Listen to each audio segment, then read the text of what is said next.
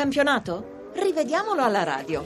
Eccoci nuovamente in linea dagli studi RAI di Milano, un caro saluto ai radioascoltatori e benvenuti alla Moviola radiofonica realizzata come di consueto in collaborazione con Lorenzo Baletti redazione e con Claudio Rancati alla console.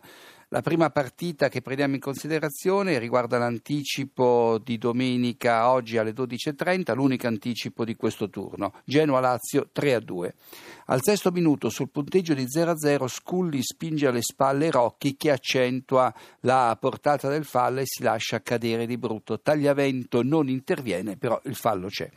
Il primo gol del Genoa nasce da un angolo, deviazione di Matusalem sul tiro di Biondini, che Marchetti poteva evitare se si fosse reso conto conto di come erano andate eh, le cose. Poi Palacio segna con un colpo di tacca, a mio parere, tanto spettacolare quanto casuale.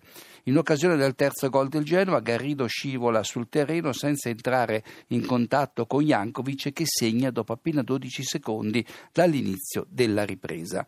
Al 53 la Lazio, sotto di tre reti, riduce le distanze su calcio di rigore. Mestre in caduta manda a terra con il braccio destro Ljulic che gli era sfuggito. Dal dischetto Ledesma supera Frey.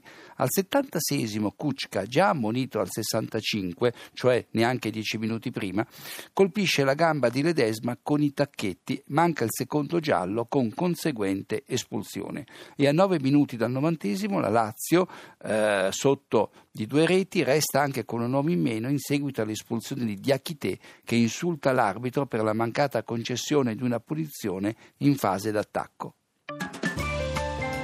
E andiamo a Verona dove il Parma ha battuto il Chievo per 2 a 1. L'arbitro Nasca di Bari al debutto quest'anno eh, appena tre partite in carriera. Insomma, si deve capire se questo è un arbitro di Serie A oppure meno.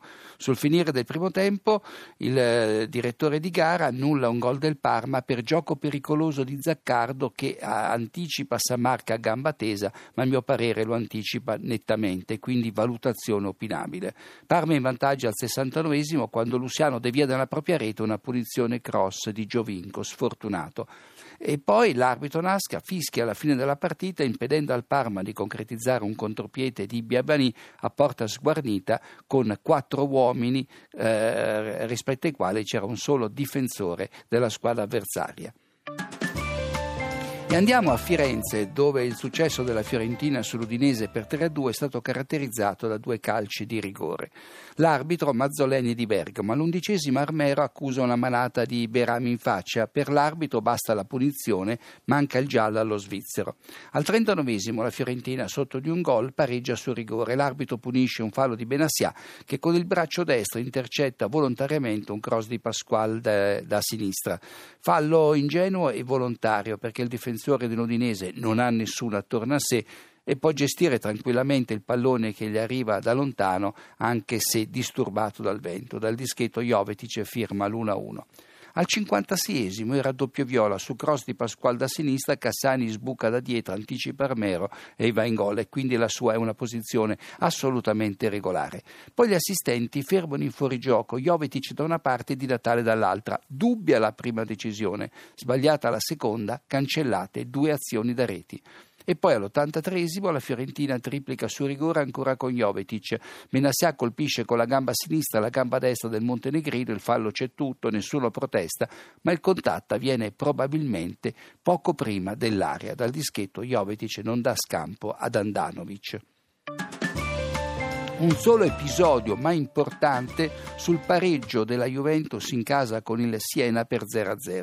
La, la capolista reclama un rigore all'84 quando Vergascola, Vergassola respinge con il braccio sinistro un cross di Chiellini che non arriva certo da distanza ravvicinata. L'arbitro Peruzzo è a due passi da Vergassola ma fa continuare l'azione. Manca un rigore alla Juventus. E andiamo a Lecce, dove la scuola di casa ha pareggiato con il Bologna per 0-0. All'ottavo manca un rigore alla squadra salentina quando Portanova sugli sviluppi di un calcio d'angolo frana su carrozziere in piena aria. L'arbitro Valeri fa giocare, ma a mio parere sbaglia. Al 61esimo Di Vaio lanciato da Ramirez viene spostato da Oddo al limite dell'area, braccio e spalla. L'arbitro fa finta di nulla, ma avrebbe potuto espellere Oddo, interrotto una chiara azione da gol e assegnare una punizione dal limite al Bologna. Al 73 il Lecce resta in 10, espulso Carrozziera, ammonito per due volte in sei minuti. La prima dopo uno scontro con Gillet in fase d'attacco, la seconda per aver trattenuto alla maglia di Baio. Giusta quest'ultima valutazione, opinabile la prima. Subito dopo questo episodio Garrix ferma correttamente Quadrado togliendole il pallone prima del tiro. Non è fallo da rigore. E infine acqua fresca in posizione regolare quando calcia su Julio Sergio dal limite dell'area di porta. E andiamo a San Siro che, che, presenta uno degli episodi chiave di questa, di questa giornata. 0-0 è il risultato finale, l'arbitro Rizzoli di Bologna. Al quarto minuto contatto nell'area partenopea fra Ibrahimovic e Campagnaro che finiscono a terra senza toccare il pallone. Se c'è falla eventualmente dello svedese che mette il braccio sul petto dell'avversario. Fa bene comunque Rizzoli a lasciar proseguire il gioco. Al trentunesimo Robigno, dopo un contatto veniale con Gargano, con Gargano si lascia cadere in aria più simulazione che rigore. Ed eccoci a quello che abbiamo definito l'episodio chiave della partita, con il Milan che resta con un nuovo in meno in seguito all'espulsione di Ibrahimovic.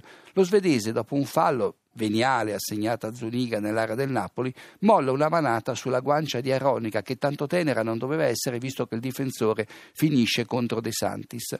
A sua volta Aronica replica con uno schiaffetto a Nocerino che non c'entrava nulla. L'arbitro espelle Ibrahimovic ma non mostra neanche il cartellino giallo ad Aronica. Nel frattempo aveva ammonito De Santis per proteste e come si diceva già nel corso della trasmissione si preannunciano due turni di squalifica a Ibrahimovic e quindi per lui niente trasferte prima Udine e poi a Cesena e infine espulso Allegri per proteste dopo una rimessa laterale contesa tra Milan e Napoli. Ripartiamo da Novara Cagliari, 0-0 il risultato finale, l'arbitro Gava al diciannovesimo gol annullato al Novara, lo segna Caracciolo dopo aver spostato nettamente Agazzi, il portiere avversario, nell'area di porta, giusta la scelta del direttore di gara. Al venticinquesimo la squadra di casa reclama il rigore dopo l'intervento di Pisano che ostacola Mascara con il braccio sinistro sul petto.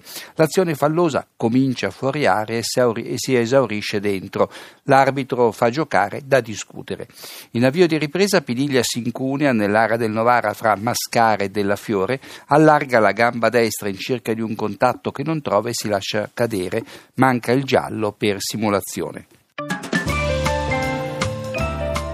E andiamo a Palermo dove la squadra di casa ha battuto l'Atalanta per 2 a 1. Al decimo l'arbitro Brighi ferma una pericolosa azione d'attacco dell'Atalanta per una leggera ancata dei tiri bocchi a Silvestre. C'era Morales pronto al tiro. Al ventisettesimo Palermo in vantaggio sul rigore e Atalanta con un uomo in meno. Cosa succede? Miccoli, servito da Buden in aria, cerca di superare sulla sinistra il portiere Consigli che con le gambe lo stende. Inevitabili sia la concessione del rigore a favore della squadra siciliana che eh, l'espulsione del portiere per farlo da ultimo uomo.